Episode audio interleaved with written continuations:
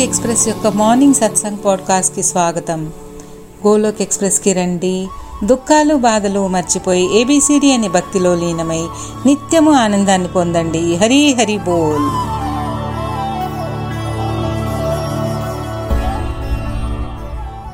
హరి హరి బోల్. జై శ్రీకృష్ణ. గోలోక్ ఎక్స్ప్రెస్ ఉదయం సత్సంగ్ పాడ్కాస్ట్కి అందరికీ స్వాగతము హరి హరి బోల్ జై శ్రీకృష్ణ శ్రీకృష్ణ చైతన్య ప్రభు నిత్యానంద శ్రీ అద్వైత గదాధర శ్రీ వాసవి గౌర భక్తారవింద ఓం నమో భగవతే వాసుదేవాయ ఓం నమో భగవతే వాసుదేవాయ ఓం నమో భగవతే వాసుదేవాయ హరే కృష్ణ హరే కృష్ణ కృష్ణ కృష్ణ హరే హరే హరే రామ హరే రామ రామ రామ హరే హరే హరే కృష్ణ హరే కృష్ణ కృష్ణ కృష్ణ హరే హరే. హరే రామ హరే రామ రామ రామ హరే హరే. శారీరకంగా నిత్యకర్మలు నిర్వర్తిస్తూ ఆత్మని పరిశుద్ధముగా ఉంచుకోవాలి. నిన్ను నువ్వు సంస్కరించుకుని ప్రపంచాన్ని మార్చే ప్రయత్నం చేయాలి. ఎటువంటి శాస్త్రము శస్త్రము పైన కాక ధనము యుక్తి వలన కాక కేవలం నా జీవితం నీ కృపాశక్తిపై ఆధారపడి ఉంది ప్రభు. హరి బోల్. గోలోక్ ఎక్స్ప్రెస్లో చేరండి. దుఃఖాలు బాధలు మర్చిపోండి. ఏబిసిడి భక్తి మార్గం ద్వారా జీవితాలని ఆనందమయము చేసుకోండి. హరి బోల్.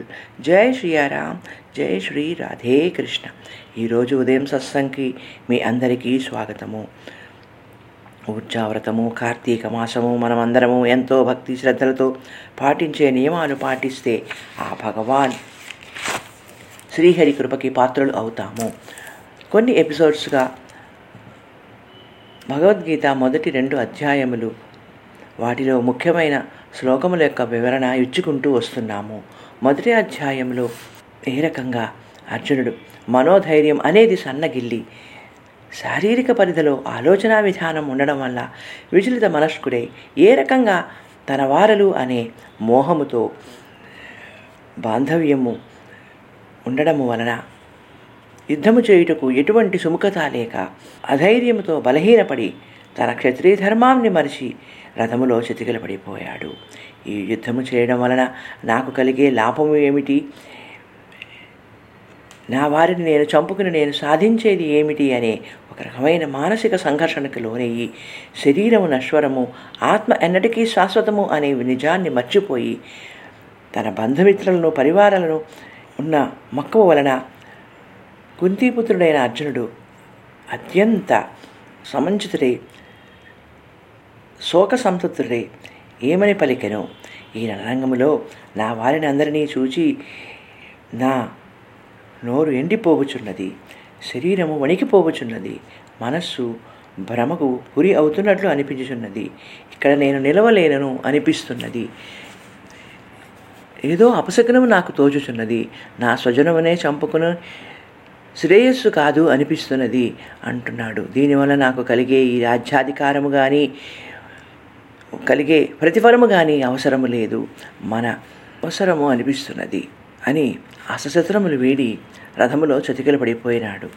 మొదట అధ్యాయం నుండి మనం గ్రహించవలసినది ఏమిటి? ప్రతి ఒక్కరికి జీవితంలో ఎన్నో ఆటుపోట్లు కష్టసుఖాలు ఎన్నో రకాల పరిస్థితులు ఎదురవుతాయి అని. అయితే వాటి నుండి ఏ రకంగా మనము బయటపడాలి. శ్రీకృష్ణుడు అర్జునుడికి ఉపదేశించిన గీతాసారము ఏ రకంగా? సరియైన మార్గంలో ఆలోచించి ఆత్మానందము కోసము భగవానుడి ఖుషి కోసం చేసే కర్మలు చెయ్యాలి అని మనం తెలుసుకోవాలి. ఇక రెండవ అధ్యాయంలో ఏడవ శ్లోకం ఏ రకంగా? అర్జునుడు ఆ శ్రీకృష్ణ భగవానుడికి శరణాగతిలోకి వచ్చి తన గురువుగా స్నేహితుడుగా తన ప్రియమిత్రుడిగా స్వీకరించుకుని ఎలా అయితే తన మానసిక క్లేశము నుండి విచలిత నుండి బయటపడి వినమ్రతతో శరణాగతిలో ఆ భగవానుడికి ఏ రకంగా చేరువ అయ్యి శ్రీకృష్ణ ఆదేశానుసారము ఆత్మతత్వము అర్థము చేసుకుని శారీరక పరిస్థితిలో ఉన్న ఆలోచన విధానాన్ని ఆత్మానుసారము చేసే కర్మలుగా మలుచుకొని తన క్షత్రియ ధర్మం ఏమిటి అని తెలుసుకొని యుద్ధరంగంలో తన వంతు కర్తవ్యం నిర్వర్తించడానికి ఎలా సన్నద్ధుడు అయ్యాడు? ఎటువంటి ప్రతిఫల ఆపేక్ష లేకుండా ఈ ఫలితాన్ని ఆ భగవానుడిపై వదిలి భారము వేసి ముందు అడుగు వేయాలి. ఈ రకంగానే మనము శ్రీకృష్ణుడు అర్జునుడిని మాధ్యముగా నేర్పించిన ఈ జీవిత సత్యాన్ని మనమంతము కూడా గ్రహించుకుని జీవితంలో పాటించాలి. మనం ఈ బాహ్య ప్రపంచ విషయ వాంఛల వలన మనలోని కోరికలు ఉత్పన్నమయ్యి అవి తీరనప్పుడు మనకు కలిగే మానసిక వ్యథ విచలిత ఏ రకంగా ఉంటుంది? దాని నుండి బయటపడి భక్తి ప్రేమాభావముతో భగవద్భక్తిలో ఎదిగి ఆ భగవానుడి శరణలో వినమ్రత శ్రద్ధతో ఉండగలిగితే ఏ కర్మనైనా సేవా తత్పరగా మలుచుకుని ఆ భగవానుడి ఖుషి కోసము చెయ్యగలము. అప్పుడే అది దివ్యము. ఆ ప్రభు దృష్టిలో ప్రేమ భక్తి ఉన్న భక్తుడిగా గుర్తించబడతావు. కాబట్టి స్నేహితుల్లారా భగవద్బంధువుల్లారా భగవద్గీత మొదటి రెండు అధ్యాయముల ద్వారా అర్జునుడి విషాదయోగము అంటే విచలిత మనసు రెండవది సాంఖ్యయోగము అంటే భగవానుడి భోగ విలాసములను ఈ ప్రాపంచక విషయాలపై ప్రాముఖ్యతను తగ్గించి యోగి వలె విషయవాంఛల నుండి వైద్యులకి అస్సలైన సిద్ధప్రజ్ఞుడిగా ఏ ఎలా మలుచుకోవాలి అనేది తెలుసుకున్నాము. సో దీని నుండి ప్రతి ఒక్కరూ విన్నది నేర్చుకున్నది జీవితంలో ఆచరించి ఆనందించండి. ఇహ ఈనాటి సత్సంగంలో మూడవ అధ్యాయము కర్మయోగము. దీనిలోని తొమ్మిది పదమూడు శ్లోకములు వివరించుకుందాము.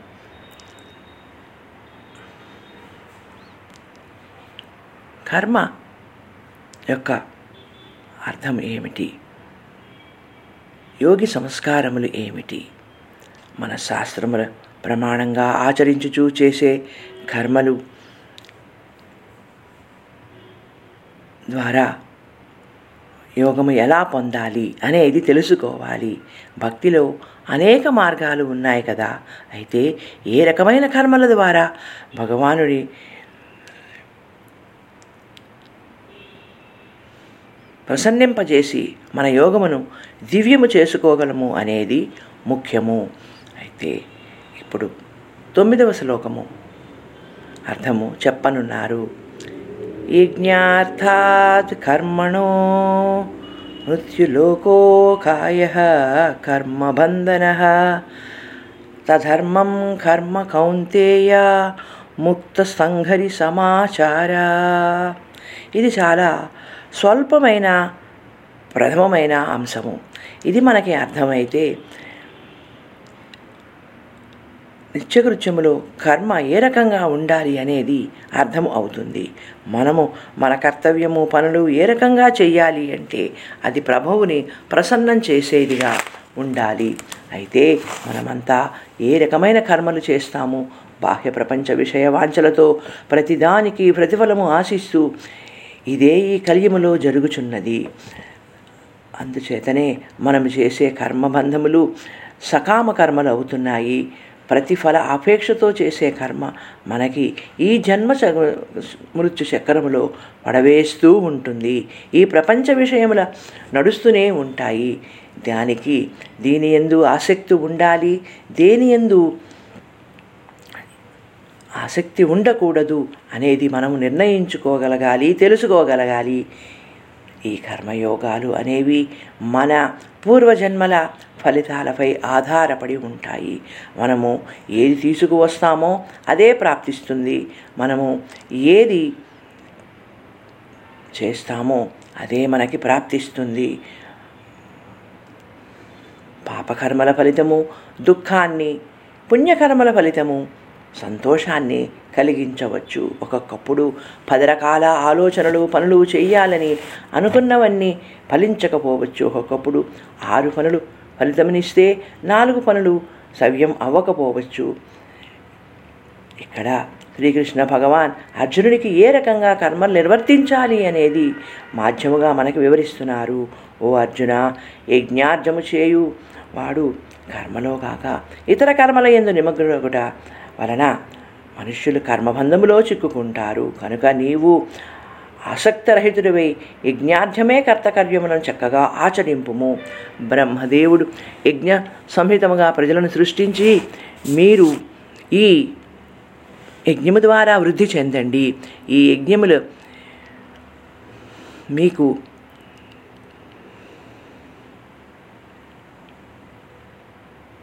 కామవాంఛల వలె కోరిన కోరినట్లు తెలుపును అని పలికను. ఎవరైతే ఈ యజ్ఞముల ద్వారా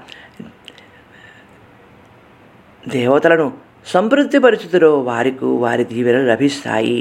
కాబట్టి స్నేహితులారా భగవద్బంధువులారా విచలిత మనస్కులు కాకుండా ప్రతిభల ఆపేక్ష లేకుండా కర్మలు అనేవి ఏ రకంగా నిర్వర్తించాలి?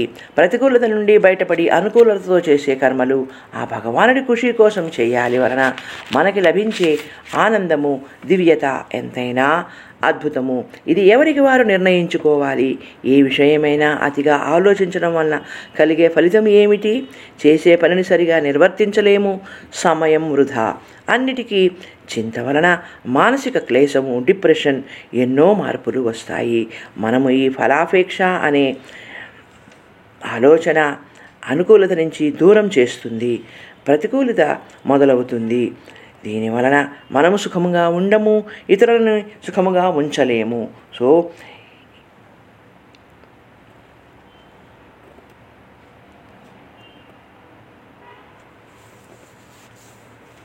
ఆ గ్రహాన్ని ఏ రకంగా అనుభవించాలి ఈ జీవితాన్ని ఏ రకంగా అనుభవించాలి అనేది ఆలోచించాలి. కానీ జరిగిపోయిన గతం గురించి చింతించవద్దు. భవిష్యత్తు కోసం ఎక్కువగా ప్రణాళికలు చేయవద్దు. ఎందుకంటే ఎప్పుడు ఏమవుతుందో ఎవరికైనా తెలుస్తుందా? ఉంటామో ఉండమో? ఎంత మన సమయం అన్నది మనకి తెలుస్తుందా? ఆ భగవానుడి దగ్గరికి చేరడానికి అందువలన నిత్య నిరంతరము ఆ భగవానుడి స్మరణలో ఉండాలి. ప్రతిఫలాక్ష లేకుండా కర్మలు చేయాలి. ఆ భగవానుడి కృషి కొరకు ఉద్యోగంలో అయినా ఇంటి విషయంలోనూ అయినా మన యోగ్యత అనుసారము ఉద్యోగంలో ప్రమోషన్ వస్తుందా? ఇంట్లో అన్ని రకాల పరిస్థితులు చెక్కపడతాయా ఇవన్నీ ఎందుకు పదే పదే ఆలోచన చేస్తూ ఒక రకమైన మానసిక క్లేశానికి లోనవుతున్నాము? Learn to perform actions for the pleasure of Bhagwan and thereby you will have a never reaction so ఆ ప్రభువు కృషి కోసం చేసే పొందే శాశ్వత ఆనందము మనము పొందలేకపోతున్నాము. ఈ ప్రాపంచక పరిశ్రమల ఎడల ఉన్న మక్కువ పొందే తాత్కాలిక ఆనందము ఇవన్నీ మనకి ఏమి ఇస్తున్నాయి? ఉదాహరణ ఒక వ్యక్తి విపరీతమైన కళలోకంలో విహరిస్తూ అది ఆడ అయినా మగవారైనా నేను బాగా చదువుకోవాలి మంచి ఉద్యోగం చేయాలి మంచి అమ్మాయి ఆర్ అబ్బాయిని పెళ్ళి చేసుకోవాలి తర్వాత సంసారము పిల్లలు బాగా సంపాదించాలి అన్ని రకాల భోగ విలాసాలు అనుభవించాలి. ఇదే సంసారిక చింత ఉంటుంది కానీ చాలా వరకు ఈ భక్తి యొక్క యుక్తి ఏమిటి? దీనిలోని శాశ్వత ఆనందం ఏమిటి అని ఆలోచించరు కదా. కొంతకాలం తర్వాత పిల్లలు వాళ్ళ చదువులు ఉద్యోగాలు పెళ్ళిళ్ళు ఇదే సైకిల్. భగవద్గీత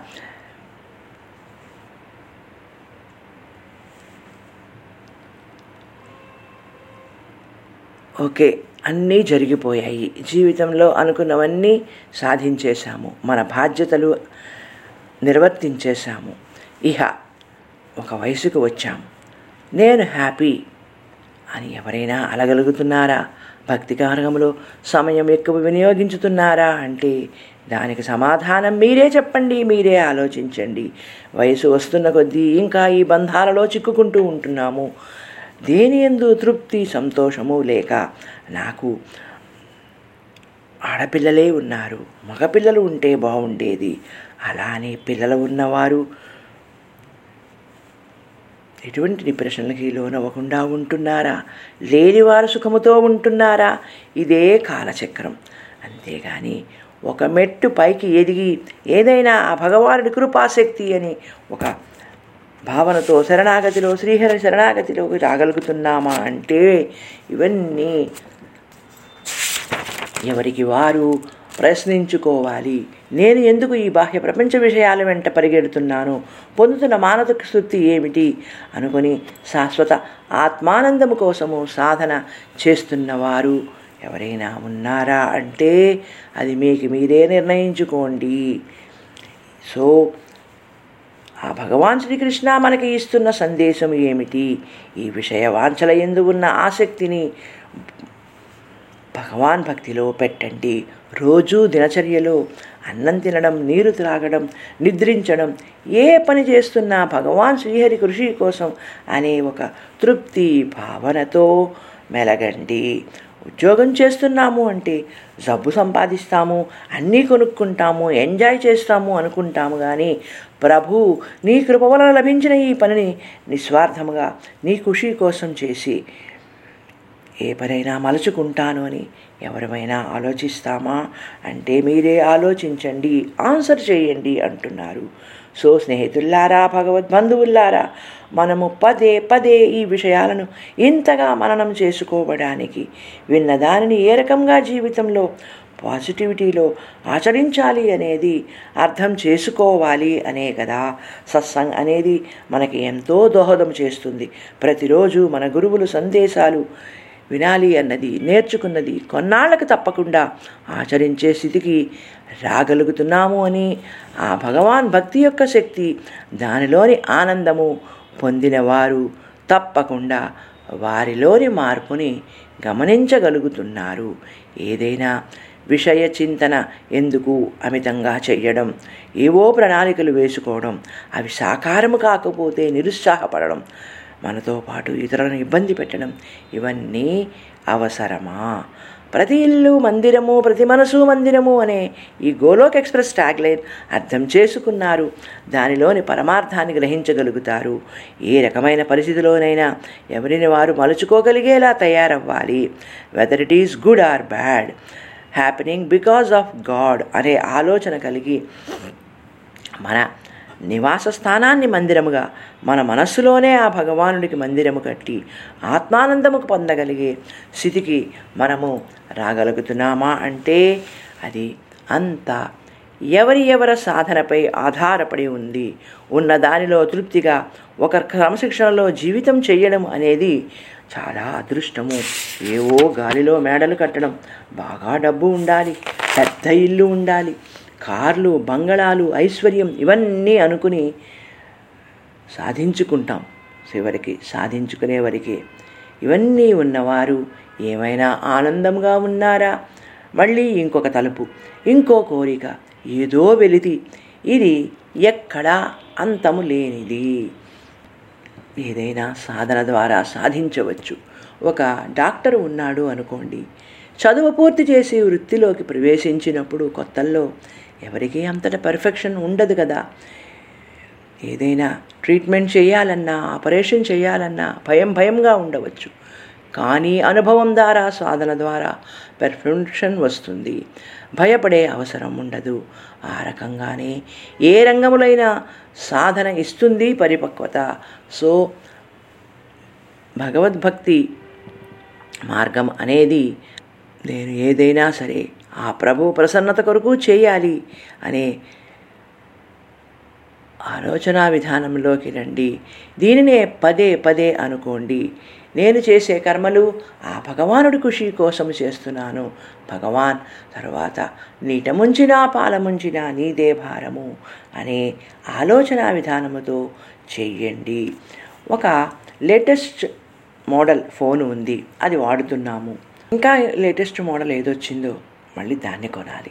అలానే టెక్నాలజీ డెవలప్మెంట్ ఉంది. అది డే టు డే అప్గ్రేడేషన్. అది మనకి ఎంతవరకు ఫాలో అవుతున్నాము? పోనీ తందా తండా కూల్డ్ చిల్డ్ బీర్ ఇవేమన్నా మనకి హ్యాపీనెస్ ఇస్తున్నాయా? మనిషికి తనని తాను నియంత్రించుకుని ఏది ఎంతవరకు అవసరమో నేను దానికై ముందడుగు వేయాలి. ఏది వదులుకోవాలి అనేది ఒక స్థిర నిర్ణయం ఉండాలి. ఇవి అన్నీ కొత్తగా ఇందులో చేరిన వారికి ఎలా సాధ్యం అనిపించవచ్చు? కానీ క్రమం తప్పకుండా సత్సంగ్స్ వింటున్నవారు ఈ four pillars of spirituality follow అయ్యేవారు. ఇందులో ఉన్నవారు దీనిలోని మహత్వాన్ని తెలుసుకోగలుగుతున్నారు. తప్పకుండా భగవద్భక్తిలో ఎదిగి నిస్వార్థముగా వారి వంతు సేవని ఆ భగవానుడి కృపగా బహుమతిగా స్వీకరించి ఆనందమయ జీవితము గడుపుతారు. ఈ గోలోక్ధామం చేరడం మన అంతిమ లక్ష్యం అన్నట్లు తయారు అవుతారు. ఇహ పదమూడవ శ్లోకం. యజ్ఞశిష్టాసిని సంతో ముచ్యంతే భుంజతే తే త్వఘం పాపామే పచంతాత్వకారణాత్. ఏదైనా ఆ భగవానుడికి అర్పించి ప్రసాదముగా స్వీకరించిన వారు అన్ని పాపముల నుండి ముక్తులగుదురు. తమ శరీర పోషణకు వారి ఇంద్రియ తృప్తి కొరకు ఆహారమును సిద్ధపరుచుకుని వారు పాపమును బుధించినట్టు అనుకోవాలి. కాబట్టి భగవద్బంధువుల్లారా స్నేహితుల్లారా ఈ విషయము అంత డీప్గా వివరణ ఇవ్వాలి అనుకోవడం లేదు. ఇవ్వవలసిన అవసరం లేదు అనుకుంటున్నాను. ఎందుకంటే ఇందులో ఉన్నవారంతా దీనిని ఈ పాటికే అర్థం చేసుకుని ఉంటారు అని. దేనినైనా ఆ భగవానుడికి భోగుగా సమర్పించి స్వీకరిస్తాము అనుకుంటున్నాము. రోజు తీసుకునే ఆహారము నీరు పానీయములు పది పదిహేను సార్లు ఒక డేలో మనం తీసుకునేవి ప్రసాదముగా ఆ భగవానుని ఒక క్షణం పాటు తలుచుకుని స్వీకరించిన వారు తప్పకుండా దానిలోని ఆనందాన్ని అనుభవిస్తారు.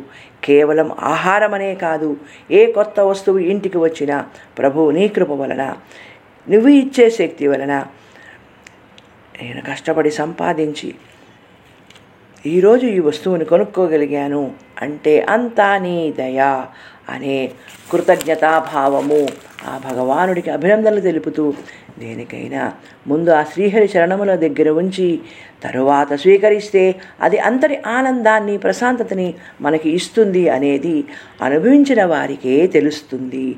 కేవలం మన విలాసాలకి ఇంద్రియ తృప్తి కొరకు చేసే కర్మలు ఈ ప్రాపంచ విషయ వాంఛ పాపముగానే పరిగణించబడుతుంది. మన గురువులు అంటున్నారు ఎవరైనా దేనినైనా స్వీకరించినప్పుడు ఆహారం తీసుకుంటున్నప్పుడు భగవానుని ప్రార్థించి తీసుకుంటున్నాను అనుకుంటున్నాను. అలా చెయ్యని వారు తప్పకుండా ఈ రోజు నుండి ప్రారంభించండి. పాపము నుండి ముక్తులు కండి. మనం ఎవరికి వారు చేసేవి మంచి పనులే అనుకుంటాము. దేవుడికి అర్పించి తీసుకోవాలనే ఏముంది అనుకుంటాము. కానీ ప్రతిదీ ఆ భగవానుడి దయవలన మనకు లభిస్తున్నది. అటువంటప్పుడే ఆ భగవానుడికి మన ధన్యవాదములు కృతజ్ఞతలు తెలియపరుచుకుని స్వీకరించడం అనేది ఎంతటి దివ్యమో తెలుసుకోండి. ప్రతిదానికి చింతించడం మానేయండి. మనం కర్తవ్యం ఏమిటి? పిల్లలకి ఇంత చేసి వారి భవిష్యత్తుకి ఎంతటి శ్రమ తీసుకున్నాము? ఈనాడు వారు ఒక స్థితిలోకి వచ్చేటప్పటికీ మనకి ఎటువంటి విలువ లేదు. మనమంటే వారికి ప్రేమ లేదు అని మనము పిల్లల విషయంలో కూడా ఎంతో చింతిస్తూ ఉంటాము. దేశ విదేశాలు వెళ్ళి సెటిల్ అయిపోతున్నారు. వారి ఇష్టానుసారము వారి మనసుకు నచ్చిన వారిని వివాహములు చేసుకుంటున్నారు. ఇది చాలా కుటుంబములలో జరుగుతున్న విషయాలే. ఒక్కరే కొడుకులు ఉన్నవారు ఇంకా చింతిస్తూ ఉంటారు. ఈ రకంగానే ఎంతమందో డిప్రెషన్కి లోనవుతున్నారు కదా.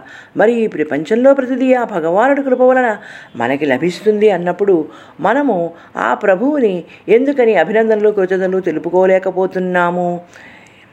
మీది అనేది ఏమైనా ఇస్తున్నారా? ఆ భగవానుడు ఇచ్చిన దానిలోంచే కదా అర్పించి స్వీకరించడము అనేది చెయ్యాలి. మరి అది కూడా ఎందుకు చెయ్యలేకపోతున్నారు? ఇది ఎక్కడి న్యాయము? మీరే ఆలోచించండి. స్నేహితుల్లారా ప్రసాదం అనేది ఏమిటి? రోజులో మనం స్వీకరించే ఆహారము నీరు కనీసం పది పదిహేను సార్లు ఉంటుంది కదా. ప్రతిసారి భగవానుడికి సమర్పించి ఒక్క క్షణము హరే రామ హరే కృష్ణ కృష్ణ కృష్ణ హరే హరే అని స్మరణ చేసి స్వీకరించడం వలన అన్నిసార్లు మనకి ప్రసాదము దొరికినట్టే కదా. మన ఇల్లే ఒక మందిరము మన మనసే అనే ఒక మందిరము అనే ఆ రకంగా చేయడం వలన భావన వస్తుంది. మనలో చాలామంది ఎలా ఆలోచిస్తున్నారు అంటే ఏదైనా మందిరం నుంచి కానీ లేకపోతే పుణ్యక్షేత్రం నుండి కానీ ప్రసాదం దొరికితే ఓ ఇది నా తిరుమల బాలాజీ ప్రసాద్. ఇది షిరిడి బాబా ప్రసాద్ అనే భావనతో ఒక్క క్షణం ఆ భగవానుని స్మరించి స్వీకరిస్తాం కదా. అదే మన ఇంట్లో తయారు చేసిన పదార్థాన్ని ఆ భగవానుడికి అర్పించి స్వీకరించం వలన అది ప్రసాదం అనే భావన ఎందుకు పొందలేకపోతున్నాము? మీరే ఆలోచించండి. భగవద్బంధువుల్లారా పదే పదే ఈ విషయాలన్నింటినీ చర్చించడంలో వివరించడంలో అంతరార్థము తెలుసుకోండి. మీలో ఏ రకమైన భావన కలగాలి అని మీరు చేసే అనుకూల చర్యలు. పాజిటివ్ వే ఆఫ్ థింకింగ్ మీకు తెలియకుండానే మీ ఇంట్లో పరిస్థితులు మనుష్యులు ఎంతో మారే విధంగా ఉంటాయి. ఒక్కరోజు మీరే ఆశ్చర్యపోతారు ఈ కలిగిన మార్పులకి. కాబట్టి ఎప్పుడు ఈ జన్మ ఇచ్చిన భగవానుడికి మీ కృతజ్ఞతలు ధన్యవాదములు అభినందనలు తెలియపరచండి. దానిని మరువకండి. ఎంతటి ఉన్న స్థితిలో ఉన్నవారైనా ఎంతటి గొప్పవారైనా అన్నప్రసాదముగా స్వీకరించే మనం రోజే తినే సామాన్య ఆహారమే కానీ వేరే రకంగా ఏమైనా ఆహారాన్ని స్వీకరించగలరా? సో మీరు ఎక్కడ ఉన్నా ఎంతటి గొప్ప పొజిషన్లో ఉన్నా మీటింగ్స్ అటెండ్ అవుతున్నా ఆహారం తీసుకునేటప్పుడు. అలానే రెస్టారెంట్స్లో ఫుడ్ తీసుకుంటున్నా కూడా ఒక్క క్షణం ఆ భగవానుడికి సమర్పించి హరే రామ హరే కృష్ణ మంత్రం పఠించి నమస్కారము చేసి స్వీకరించండి. దీనిలో మొహమాట పడే అవసరం ఏముంది? ఎవరైనా మనల్ని చూసి నవ్వినా ప్రశ్నించినా వారికి తెలియపరచండి. ఏదైనా భగవానుడి కృప వలన కలుగుతున్నదే కదా. సో మన కృతజ్ఞతలు తెలియపరిచి స్వీకరించడంలో తప్పు ఏమిటి? మీరు చేయండి అని మీరు ఇతరులకి చెప్పవచ్చు. సో ఫ్రెండ్స్ సాధ్యమైనంత వరకు సాత్వికతలో మన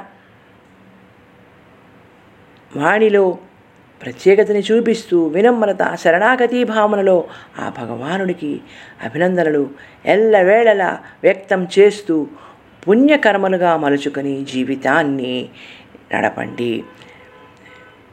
సాధ్యమైనంత వరకు తెలిసి తెలిసి పాపకర్మలు చెయ్యకండి. మినీ ప్రతికూలత నుంచి బయటపడి అనుకూలలతో హర్ ఘర్ మందిర్ హర్మర్ మందిర్ అనే భావనలో ఉండండి. Transform the world by transforming yourself అనే మన గోలోక్ ఎక్స్ప్రెస్ ట్యాగ్ లైన్ని అందరము ఫాలో అవుదాము. హరి హరి బోల్. ఈరోజు సత్సంగంలో నిఖిల్ గారు వివరించిన చాప్టర్ మూడు రెండు శ్లోకములు తొమ్మిది పదమూడు యొక్క వివరణ నితిన్ గారు వారి మాటలలో క్లుప్తముగా వివరించనున్నారు. ధన్యవాదములు నిఖిల్జీ ఈనాటి టాపిక్ మీ వివరణ అత్యంత అద్భుతము. ఈ రెండు శ్లోకముల సారము మన జీవితానికి చాలా దగ్గరగా ఉన్నాయని నితిన్ గారు వాటి సీరా సారాంశము తెలుసుకున్నాక ఈ వర్సెస్ని చదివినాక నిఖిల్ గారి గైడెన్స్ వలన తనలో చాలా మార్పులు వచ్చాయి అని అది మనం అందరము కూడా వీటిని ఏ రకంగా మన జీవితంలో పాటించుకోవాలి? దీనివలన కలిగే ఆనందము ఆ భగవానుడి కృప ఎంత పాజిటివ్ పెంచుతుంది అనేది ఎవరికి వారు ఆచరించి అనుభవించాల్సిందే. ప్రతి శ్లోకము ఎంతో అథారిటీతో వివరించారు. ఏది తప్పు ఒప్పు అని నిర్ణయించుకునే రకంగా మనకి దీని నుంచి సందేశం అందుతోంది. నితిన్ గారు అంటున్నారు ఈరోజు ఈ రెండు శ్లోకాల వివరము విన్నాక నిజమే కదా? మనము చేస్తున్నది ఏమిటి? మన జీవన విధానానికి చాలా దగ్గరగా ఉన్నాయి. వారి విషయంలో దీని వలన కలిగిన మార్పు ఏమిటి? అన్నది చెప్తున్నారు. సాధారణంగా భగవద్భక్తిలోకి రావడానికి ఇష్టం లేక ఒక్కొక్కప్పుడు మాయ వలన ఏదైనా పరిస్థితులు సరిగ్గా లేకపోవడం వల్ల ఇంకొకసారి సమయం ఉన్నప్పుడు అని మనము తప్పించుకోవడానికి చెప్తాము. అయితే పరిస్థితి చెక్కబడినా సమయం ఉన్నా ఇంకొక కారణం వెతుక్కుంటూ ఉంటాము తప్పించుకుంటాము అంటే ఇది అంతా ఏమిటి? కేవలం ఎస్పే ఎస్కేపిజం. మనలోని నెగిటివిటీని తగ్గించుకోవాలి. పాజిటివిటీలోకి ఎలా రావాలి అన్నది ఆలోచన చేయాలి. ఇది అంతా మనని మనం ఎలా మార్చుకోవాలి? డిస్ట్రక్షన్ నుంచి డివోషన్లోకి ఎలా రావాలి అనేది మనం నిర్ణయించుకోవాలి.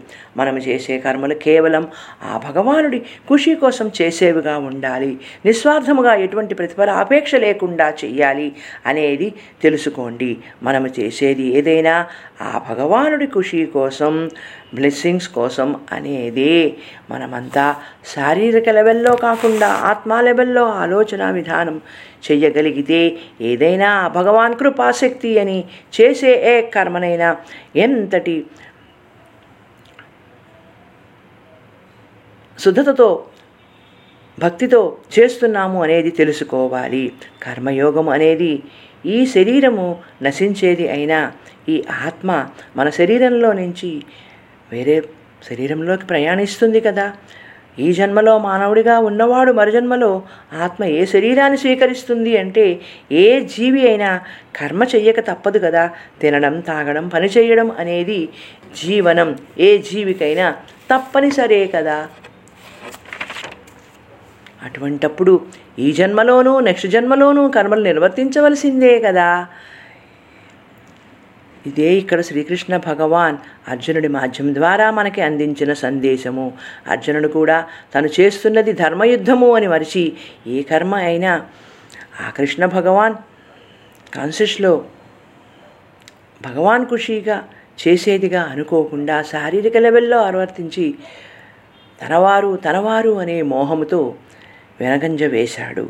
కానీ ఎప్పుడైతే ఆ భగవాన్ శ్రీకృష్ణ తనకు అందించిన సందేశము ద్వారా నెమ్మదిగా ఆత్మానుసారము ఆ కృష్ణ శరణాగతిలోకి వచ్చి తన కరయోత్తమ్యం ఏమిటి అని తెలుసుకుని యుద్ధానికి సన్నద్ధుడు అయ్యాడు అనేది మనం అర్థం చేసుకోవాలి. నిఖిల్ గారు వారిని గైడ్ చేసిన విధానము భగవద్గీత సందేశాలు వారిలో ఎంతో మార్పుని తీసుకొచ్చాయని ఏ రకంగా మనని మనం మలుచుకోవాలి అనేది ఆ భగవాన్ కృప వలన ఏర్పడింది అని four pillars of spirituality satsang sadhana seva sadachar in regularity also మనకు చాలా వరకు హెల్ప్ చేస్తోంది అంటున్నారు. ఇహ రెండవ శ్లోకంలో భగవానుడికి భోగుగా అర్పించి దేనినైనా స్వీకరించాలి అని ముఖ్యంగా మనము తినే ఆహారము నీరు భగవానికి అర్పించి స్వీకరించడం వల్ల మనలోని ఉన్న ప్రతికూలత మారుతుంది అని అది మనలో ఎంతో డివేత ఇస్తుంది అని అలా కాకుండా సెన్స్ గ్రాటిఫికేషన్ కోసం ఇంద్రియ తృప్తి కోసం స్వీకరించేవి పాపపు కూడుగా పరిగణించబడతాయి అని అంటున్నారు. అలానే మనము ఒక కొత్త వస్తువు కొనుక్కున్నా ఒక కారు కొనుక్కున్నా ఒక ఇంటిని కట్టుకున్నా మన అందరికీ తెలిసినదే కదా.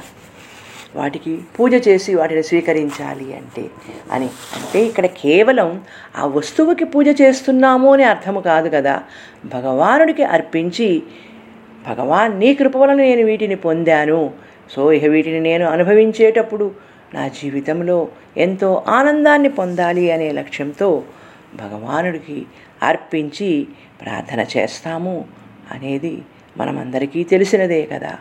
ఆ రకంగానే పూర్వపు రోజులలో ఇంట్లో పెద్ద మందిరాలు ఉండి భగవత్ ఫోటోలు ఉంటేనే భక్తి చేసేవారు అనేది చాలా తక్కువగా విన్నాము. ఎందుకంటే ప్రతి ఒక్కరూ నామజపం చేసుకుంటూ ఉదయం లేస్తూనే ఆ ప్రత్యక్ష భగవానుడైన సూర్యుడికి నమస్కారం చేస్తూ ఎవరి పనిలోకి వారు నిమగ్నమయ్యేవారు. సో ఇవన్నీ చదివినప్పుడు విన్నప్పుడు నిఖిల్ గారిలో కూడా ఒక రకమైన భావన కలిగి ప్రతి ఇల్లు మందిరము ప్రతి మనసు మందిరము అనే ఈ ట్యాగ్ లైన్ని మన గోలోక్ ఎక్స్ప్రెస్లోకి తీసుకువచ్చి దానికోసం వారు చేస్తున్న ప్రయత్నము వారి దృఢ సంకల్పము ఆ భగవాన్ శ్రీకృష్ణ కృప వలన రోజు రోజుకి ఎదిగి మన గోలోక్ ఎక్స్ప్రెస్ అనే ఈ ఆధ్యాత్మిక సంస్థత ఉన్నత శకరాలని త్వరలోనే అధిరోహిస్తుంది అని మనమందరము ఆశిద్దాము. हरी हरि बोल। जय Shri Krishna. Busy through the body free as a soul Hari Hari बोल। Transform the world by transforming yourself जय श्री कृष्णा। ఎక్స్ప్రెస్లో చేరడానికి మీరు మా email address info at the rate Golok express dot ORG ద్వారా చేరవచ్చును. లేదా వాట్సాప్ టెలిగ్రామ్ నెంబర్ పైన seven zero one eight zero two six eight two one ద్వారా కూడా చేరవచ్చును. లేదా ఫేస్బుక్ యూట్యూబ్ ఛానల్ ద్వారా కూడా చేరవచ్చును. హరి హరి బోల్